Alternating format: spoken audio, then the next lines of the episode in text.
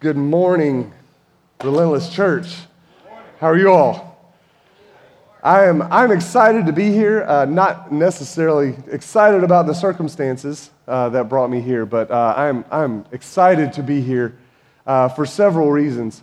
Uh, one, that was, that was awesome. The, the worship team there, can we just, yes. That was, um, that was awesome. Uh, it, it, reminded me last night, um, we were out with the family, and I had to uh, stop by Walmart on the way home. And uh, I told my, I have a six year old, and uh, I knew he was going to drive everybody in the car crazy while I was in the store. So I said, Hey, buddy, I'm going to go in, in the store, uh, time me, right? So now he's, he's got something to do. And uh, I got back in the car and I said, How long did it take? And he said, It took 211. I don't, I don't know exactly what that means. But I, it took me 211 to get back. Uh, and then he said, Daddy, I'm wore out. That was a lot of counting. That's what I felt like after worship. Like that, that was awesome. It was, but I almost forgot that I was supposed to come up here because um, I was already, what's next? That was, that was so good. Uh, man, and um, we're going to talk about the presence of God this morning. And I didn't tell anybody that here, um, but y'all mentioned it on stage multiple times. Kim prayed about the presence of God. And, uh, how she felt that this morning when we were praying beforehand. Um, man, it, it, the presence of God is something. It, is, it is something powerful and special that uh, we are privileged to be able to walk into and live in. Um, before I get to that, though, I just want to say thank you to you all as a church uh, for the way that you have loved and taken care of my brother and his family. Um, this, this has uh, been a rough eight weeks and um, they have been so well taken care of. Um, it's just, uh, from a distance, there wasn't a lot I could do, but it was awesome to, in the midst of that, to know there's not a lot for me to do because, you know, things are being taken care of. Um, I've been a pastor most of my adult life, and so I know a lot of pastors. Um, a vast majority of the pastors that I know are dealing with difficult things because of the church that they lead.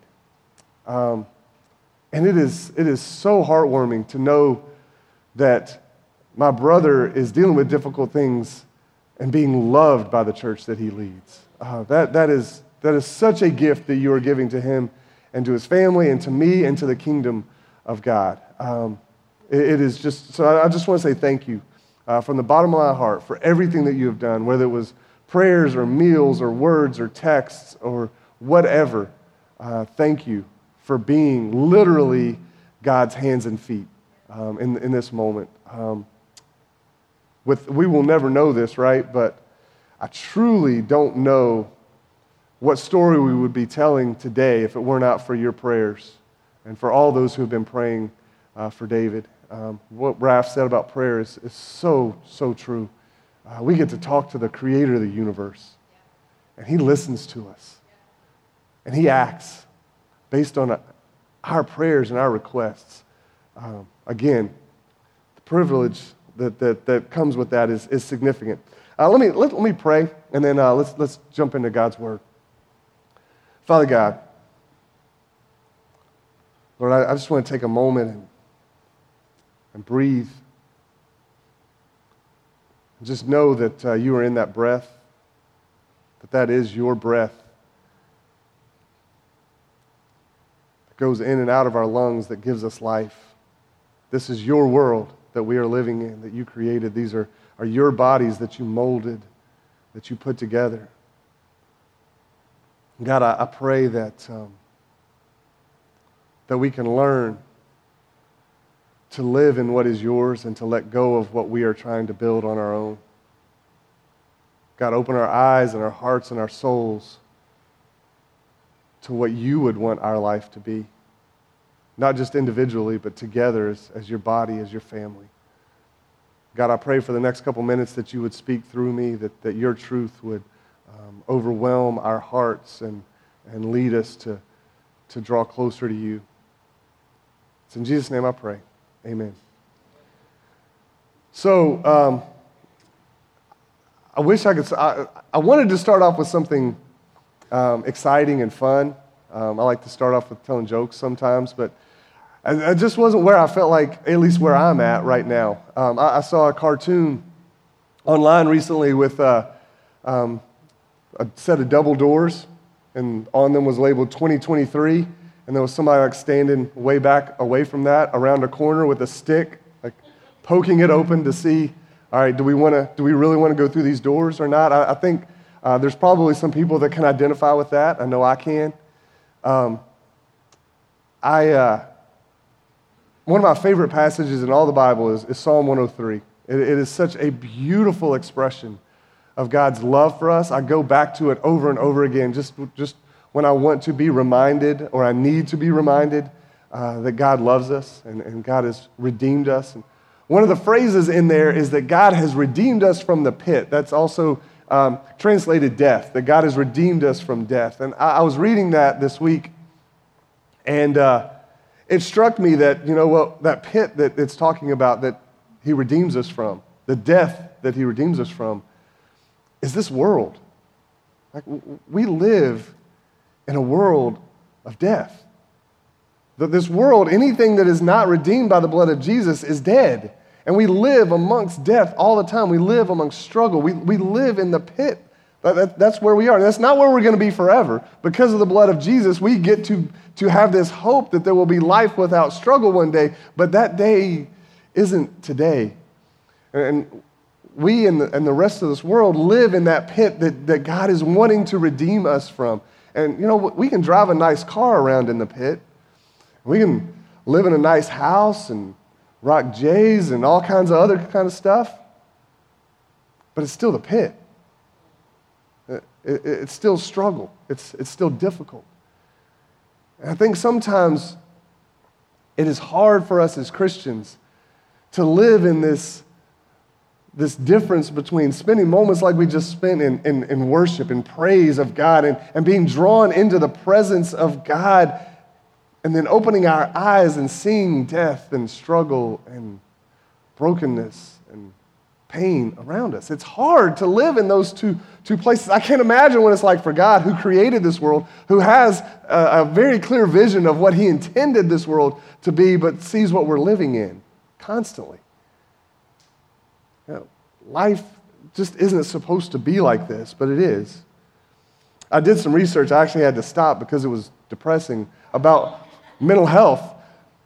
And I, I, I teach a, a, Christian school, and so I see teenagers every day and see what they're dealing with. And, and it's, it's getting worse, right? When we talk about the pit, there's so many people that are struggling in this world. They don't have answers. We just came out of this season where we're celebrating, where we're talking about peace on earth.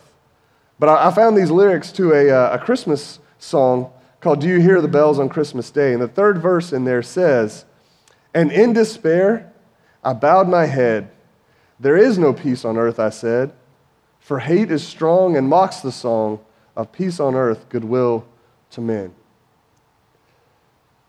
I don't know about you, but I can identify with that. And sometimes what I see doesn't match the peace on earth that the Christmas season promises now that we're all um, excited, right? There is hope, right? In the midst of that, I, I don't want to sugarcoat that and say, hey, if you will come to Jesus, if you'll just put your faith in Jesus, everything is going to be okay, because it's not. You're still going to have struggle. There's still going to be phone calls that you get that you wish you never had to get. There, there's still going to be news that you find out. You're still going to have struggles. Things are not going to go your way. But there's life in the midst of that struggle because of Jesus. And that's what I want to talk about today.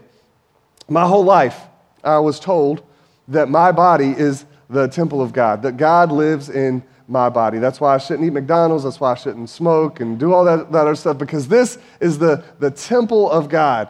And that is true. That is in Scripture. Uh, it does say that. But more often in Scripture, it actually says that this is the temple of God. I don't mean a Sunday morning gathering. I mean God's people in community together. 1 Corinthians 3:16 says that you together, not you individually, you together are the temple of God. 2 Corinthians 6:16 says that we together, we are the temple of God. You know what the temple of God is? What, what that was what that meant, what that was referring to, was the place where the presence of God dwelled. We are the dwelling place of the presence of God. The reality is, we don't have peace in this world a lot of times because we don't have the presence of God. Now, I, do not want to stand in judgment. If you are dealing with mental health issues, if you are anxious, if you are depressed, if you have bad things going on, that does not mean that God has abandoned you. You can be a fully committed, fully surrendered follower of Jesus and have depression, and have anxiety, and have bad things happen to you. But in the midst of that, God's presence can bring peace. And it will bring peace if we will let it. But we've got to be uh, together. We're, we're going to look at Ephesians um, chapter 2 today, and um, you don't have to put it up there yet. Um, this, I was doing some research as I was preparing for this the other day, and um, the, one of the um, theologians that I was reading talked about Ephesians as a relentlessly relational book in the Bible. I thought that was appropriate that I would be sharing that with Relentless Church, that this, this, this book is relentlessly relational. What it's saying is it's talking about the church without saying the word church a whole lot in, in that letter. It's talking about us together, though, and how we are supposed to be bound together by God and doing this together in relation. And you can't really separate being a Christian from being with Christians. In fact, if, if you want to experience God's presence, you need to be with God's people. There is no real other way to consistently experience God's presence outside of God's people when we look at what the Bible teaches us. So today I, I want to look at Ephesians uh, chapter 2, and we're going to be uh, mainly in verses 19 through 22, but I, I want to walk through a little bit before that. Um, first of all, it says, um, or it talks about this idea that we don't have peace, that we are separated um, from God. In verse 13, if you want to throw that up there now, it says that, but now in Christ Jesus, you who once were far off have been brought near by the blood of Christ. Now, this is specifically talking about Gentiles. Uh, this part of Ephesians is talking about how Jews and Gentiles were once separated. The Jews were God's chosen people, and the Gentiles were not part of God's plan at that moment, but that through the blood of Jesus, they have both been brought together.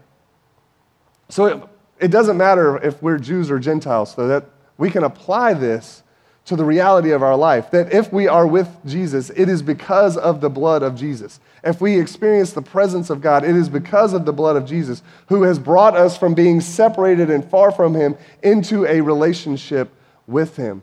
Christ Jesus, um, but in Christ Jesus, you who were once far off have been brought near by the blood of Christ. And I, I love, I, have only been here a couple times, but I've heard stories about you all. Um, and I know, just from even talking with, with some of you this summer when I was here, that there are those of you who grew up in the church and you knew it was right, right? And, and, you knew that God was there and you knew that God loved you, and you just needed a little bit of a nudge to take that final step to really surrender to Jesus. And then I know there's some that are part of this, this fellowship that, that needed a whole lot more than a little bit of a nudge, that were, that were far from God, that didn't believe God existed, much less cared about you. You had to you know, stretch and um, you know, hydrate because it was going to be a long run before you got to the place where you could take that final step of faith. And those who are close and those who are far off have come together in one beautiful body to serve and, and to worship God. We're all the same. I grew up in church, and I, I, literally don't remember a Sunday where we didn't go to church um, if we were home. Like if we were traveling, we didn't go to church. But if we were home, I, we may have missed some Sundays. I don't know. David has a better memory than me. He could, he could tell you for sure. But you know what? Jesus didn't have to die more for those who didn't grow up in church than he did for me. Like, we're all the same. I need the grace of God just as much as anybody else. No more, no less. It is, it is still, I fall on my knees at the, the foot of the cross, and that is my only hope. of salvation. That, that is our only hope of salvation together. We are the same no matter what our backgrounds are, no matter what path we've been on, no matter what we did yesterday or what we will do tomorrow that falls short of, of God's standards. We need the grace of God, and the grace of God is there for us. All of us, from who started out far away, who started out close. But we are separated from the presence of God without the blood of Jesus. And with the blood of Jesus, it says in verse 14 that for he himself is our peace, who has made us both one and has broken down in his flesh the dividing wall of hostility. He is our peace. When we want peace in this earth, it's not going to come uh, from getting the job that you want. It's not going to come from uh, getting in or getting out of the relationship that uh, you are struggling with. It, it is not going to come from hitting this milestone or doing this thing or anything that you do. Peace comes from Jesus. Real peace comes from Jesus and nowhere else. Any other f- peace is fake. And here's what I mean by fake it, you may feel good in a moment or two doing this or doing that, but it won't last. It won't last. Jesus is the only one that offers peace for eternity. Peace that can overcome and that will outlast all the struggles of this world. It only comes from Jesus. He is our peace. Now, we have to be, when we talk about peace, uh, sometimes we can um, distort what the Bible is talking about here. So, almost every time that it says peace in the Bible, it is a word uh, shalom. And shalom did not mean uh, what we call today negative peace, the absence of conflict. It meant positive peace, which is the presence of God and His truth. So when we talk about peace, we need to understand that Jesus caused all kinds of conflict. Right? Jesus wrecked all kinds of stuff, and he brought peace at the same time. And so we have to be willing, if we want peace, for God to break some stuff in us, for God to, to, to rip some stuff out of our hands that maybe we're holding on to too tightly. We have to be ready for that. So when it talks about peace, it is a positive peace, not a negative peace. The presence of God, not the absence of negative feelings. So then, um, if you'll throw up verses 17 and 18, it says that uh, he came and preached peace to you, this is Jesus, who were far off, and peace to those who were near. For through him, we both have access in one spirit to the Father. We're the same, all right? We're the same. It doesn't matter our backgrounds, it doesn't matter uh, all that stuff. We're the same. We have the same access um, to God. Is that, uh, is that verse 18? Yes? Okay. Um, sorry. so he preached peace, access to God. That's what, that's what he is offering. So now I want, I want to look at verses 19, to, 19 through 22. This, when I really understood this, it, it really changed the way that I viewed the church and viewed my relationship to people. It says there, so then you are no longer strangers and aliens, but you are fellow citizens with the saints and members of the household of God, built on the foundation of the apostles and prophets. Christ Jesus himself being the cornerstone. And when we talk about cornerstone, this is in the, in the ancient world when they built something in this, this context, the cornerstone was laid down first. And it wasn't just like the first thing that went down, it was what determined everything else. All the lines, everything else was going to be based on where this stone was placed. And so when it says that Jesus is our cornerstone, it means that everything in our life is based on what we believe and how we treat Jesus how we act with our family, what job we have, where we live, how we talk to people, how we respond at our, our ch- kids' ball games. I'm talking to myself there. How we respond when our favorite team loses. I'm talking to myself there too, right? Everything is based on Jesus. This is not the cornerstone where, hey, my life's built on Jesus. Now it's there, so I don't have to worry about it, and I can go do whatever I want to because Jesus is my cornerstone. No, it is Jesus is my cornerstone, so everything is rooted and tied back to Him, and anything that is not is going to cause damage to what's built on top of that. And so, if we want to say Jesus is our cornerstone and then build a wall out here that isn't based on Him, that wall is going to fall down. It's going to cause problems. Everything has to be built on Jesus if He is the cornerstone. So then it says, In whom the whole structure being joined, joined together, grows into a holy temple in the Lord. Will you go back one? Sorry. Um, th- this is the, the part that I, I really wanted to, um, to, to focus on. Grows into a holy temple in the Lord. And then he says this In him, you also are being built together into a dwelling place for God by the Spirit. You together are being built into a dwelling place for God. I, I know, gosh, I, I, teach at a Christian school. And by that, I mean that um, the staff and our mission is Christian, and the vast majority of students are not. And, and they will say, Well, I believe in God, I just don't go to church. I hear that all the time. I, and I, in the community, when I'm doing stuff, when I meet people in the community and they find out that I'm connected to something Christian, they'll say, Oh, I believe in God, I just don't go to church. I don't think you have to go to church. And I, look, we're here on a Sunday morning. This is powerful. This is good. This is, um, if this is the extent of your going to church, you're not going to church.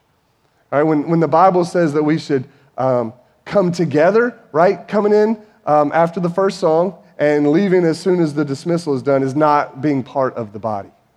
If, if all I do is stand up here and talk and y'all listen and then you go watch football today, then this is just a clanging cymbal that, that God is, does not have a whole lot of patience for. The church is when we come together, is when we are known by each other and we know each other and we care about each other and we are strength for each other. And we celebrate each other and we cry together. We laugh together, we sing together, and life is done together. And if you want to experience the presence of God, you have got to be in relationship with God's people. There, the Bible talks about this. We are together. The temple, when we come together, we are the temple. We are the dwelling place of God. You know what that also means? Is that when you decide to not be a part of the body, you are a brick that is missing in the temple. You are making the structure of the church weaker because God needs you to be in relationship with other people. You need other people for you, and here's the most powerful part is other people need you. God made you special, unique. And the, the body of Christ needs you.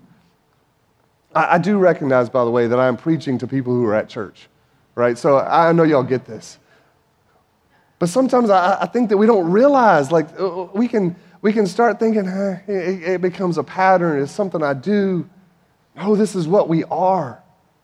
This is, this is what we are called to be. And, and the goal of this, uh, so, many, so often I think we're so like results oriented. What's the return on investment? If I do this, what am I going to get for it? The return, what you get for being a part of the body of Christ, is to be a part of the body of Christ. This is the goal. That God doesn't have something else like if you do this, then this. No, the goal is to get you to be a part of the body of Christ. The whole Old Testament, God is working. He is preparing. He's preparing the way for Jesus to come. And then Jesus comes and, and he lives and he teaches. He lives this perfect life so he can be the perfect lamb. And he died on the cross for us. He took our sins and he died on the cross with our sins on him and he laid in the tomb for three days, and then he rose again, conquering death and conquering sin, and said, Now, all of you, come into my presence. Come into the presence of your Father who created you. That's the goal. That we get to be in the presence of God together. Now, is there, there's going to be stuff that happens because of that. Hopefully, more people come into the presence of God with us. But the goal is for us to experience the beauty and the love of God together. That, that's the whole thing. That, that's the central thing that Jesus died for. If you can throw up uh, Ephesians 3.10, uh, this is a chapter later, the next chapter.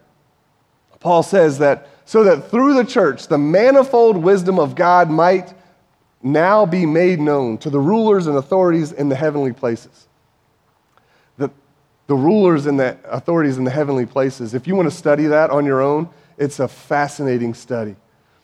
all I'm going to say this morning is that the role of the church is not just to sit together in a room for an hour a week, but that, that we are displaying the grandness of God to things beyond what our physical eyes can see and our physical bodies can experience. But that word, it says, through the church, the manifold wisdom of God. That word for manifold is like this multicolored, multifaceted. When you shine a light in a diamond and all these different colors come out of it, that's, that's what it's talking about. Or a field of flowers that have so many colors you can't describe it all. That's the manifold um, wisdom of God. And it is so exciting to be at a church that, that reflects that, that reflects the different parts of, of our society, because that is the kingdom of God. And here's the, the reality when we talk about being in the presence of God, because we are in the presence of God's people, we have to understand that that's all of God's people. The manifold wisdom of God requires that we embrace the presence and, and relationships with people who are not just like us. And here's the thing when you, you, when you walk through those doors, when you gather with people, there is no requirement. In, in fact, it, it is against what God desires if you try to fit in with the crowd, if you try to be like everybody else. We were all made different. And so when we come together as God's people to enjoy the presence of God together, we have to come as different people. We have to be different because that's honest, that's reality. And God does not want to change that. And while we are different, and while we have different perspectives and different experiences and different thoughts and different reactions, and different ways of engaging and different ways of, of uh, connecting with God and serving God. All those things, we need to hold on to those differences, but we have to be together. We have to do that together. We have to live with those differences together so that we can experience the presence of God, so that we together can be that dwelling place for God. This is where some things there is both going to be destruction and construction in our spiritual life. Because to be together, we're going to have to let go of some things in the past. We're going to have to let go of some cultural things that we're holding on to. We're going to have to let go of maybe some things that make us comfortable, but that aren't the gospel. We're going to have to let go and let God tear down some of those walls so that He can bind us with people, so that He can that He can truly make us into a community. And so when we are willing to let go of things that are not the gospel and hold on to those, those people that are the presence of God, are, are dwelling in the presence of God with us, God begins to build this temple. And, and I don't know what that means, but I know I want to be a part of that. I, I know life is better in that setting than it is by myself. The reality for the church, though, I don't think I'm saying anything that's going to surprise anybody. Um, the reality for Christianity in America, at least, is that too often we have, we have done the, the same thing that the Israelites did. We have taken the presence of God and we have allowed it to make us arrogant. And we've said, Look, I, I've been in the presence of God. So I cannot hang out with you anymore. I have been in the presence of God. I am favored by God. I am blah, blah, blah, blah. And we allow this gift, this privilege that God has given us, that, that where He opened the doors up to let us experience Him, we've allowed that privilege to make us arrogant. And then arrogance leads to isolation. Because I only want to be around the people who are as good as I am.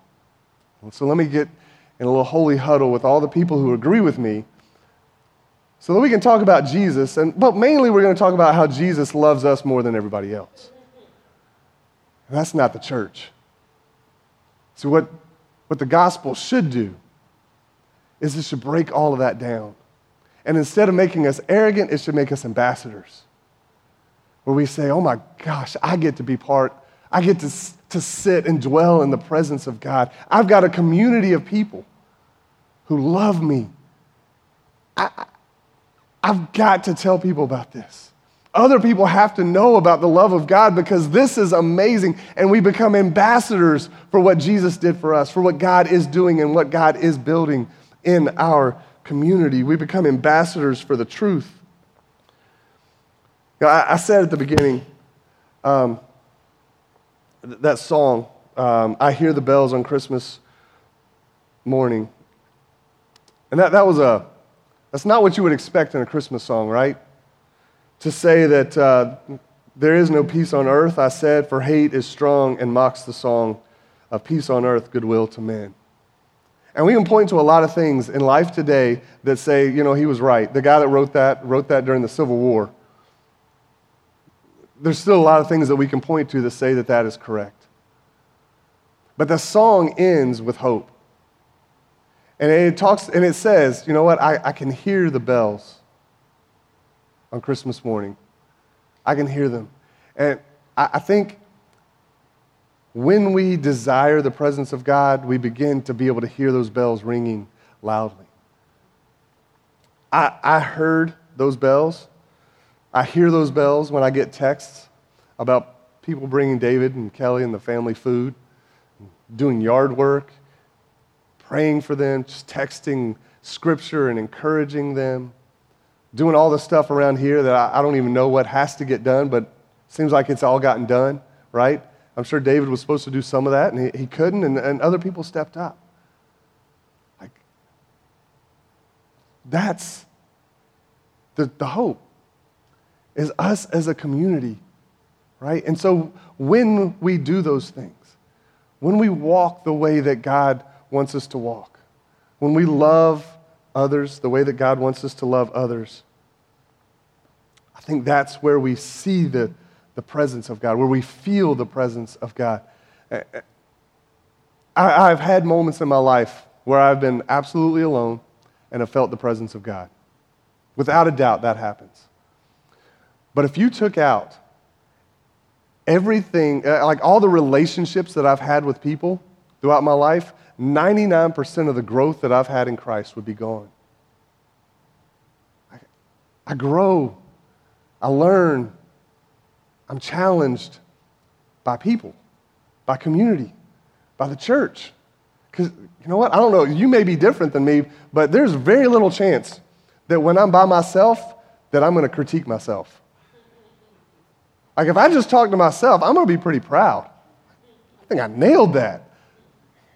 But then I talk to other people and like, well, let's, let's talk about that, Chris. We grow together.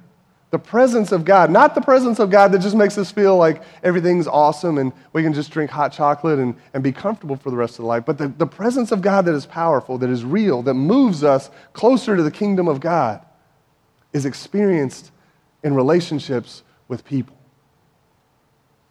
And you, honestly, I think you guys are, are doing this well. So I, I want to encourage you in that.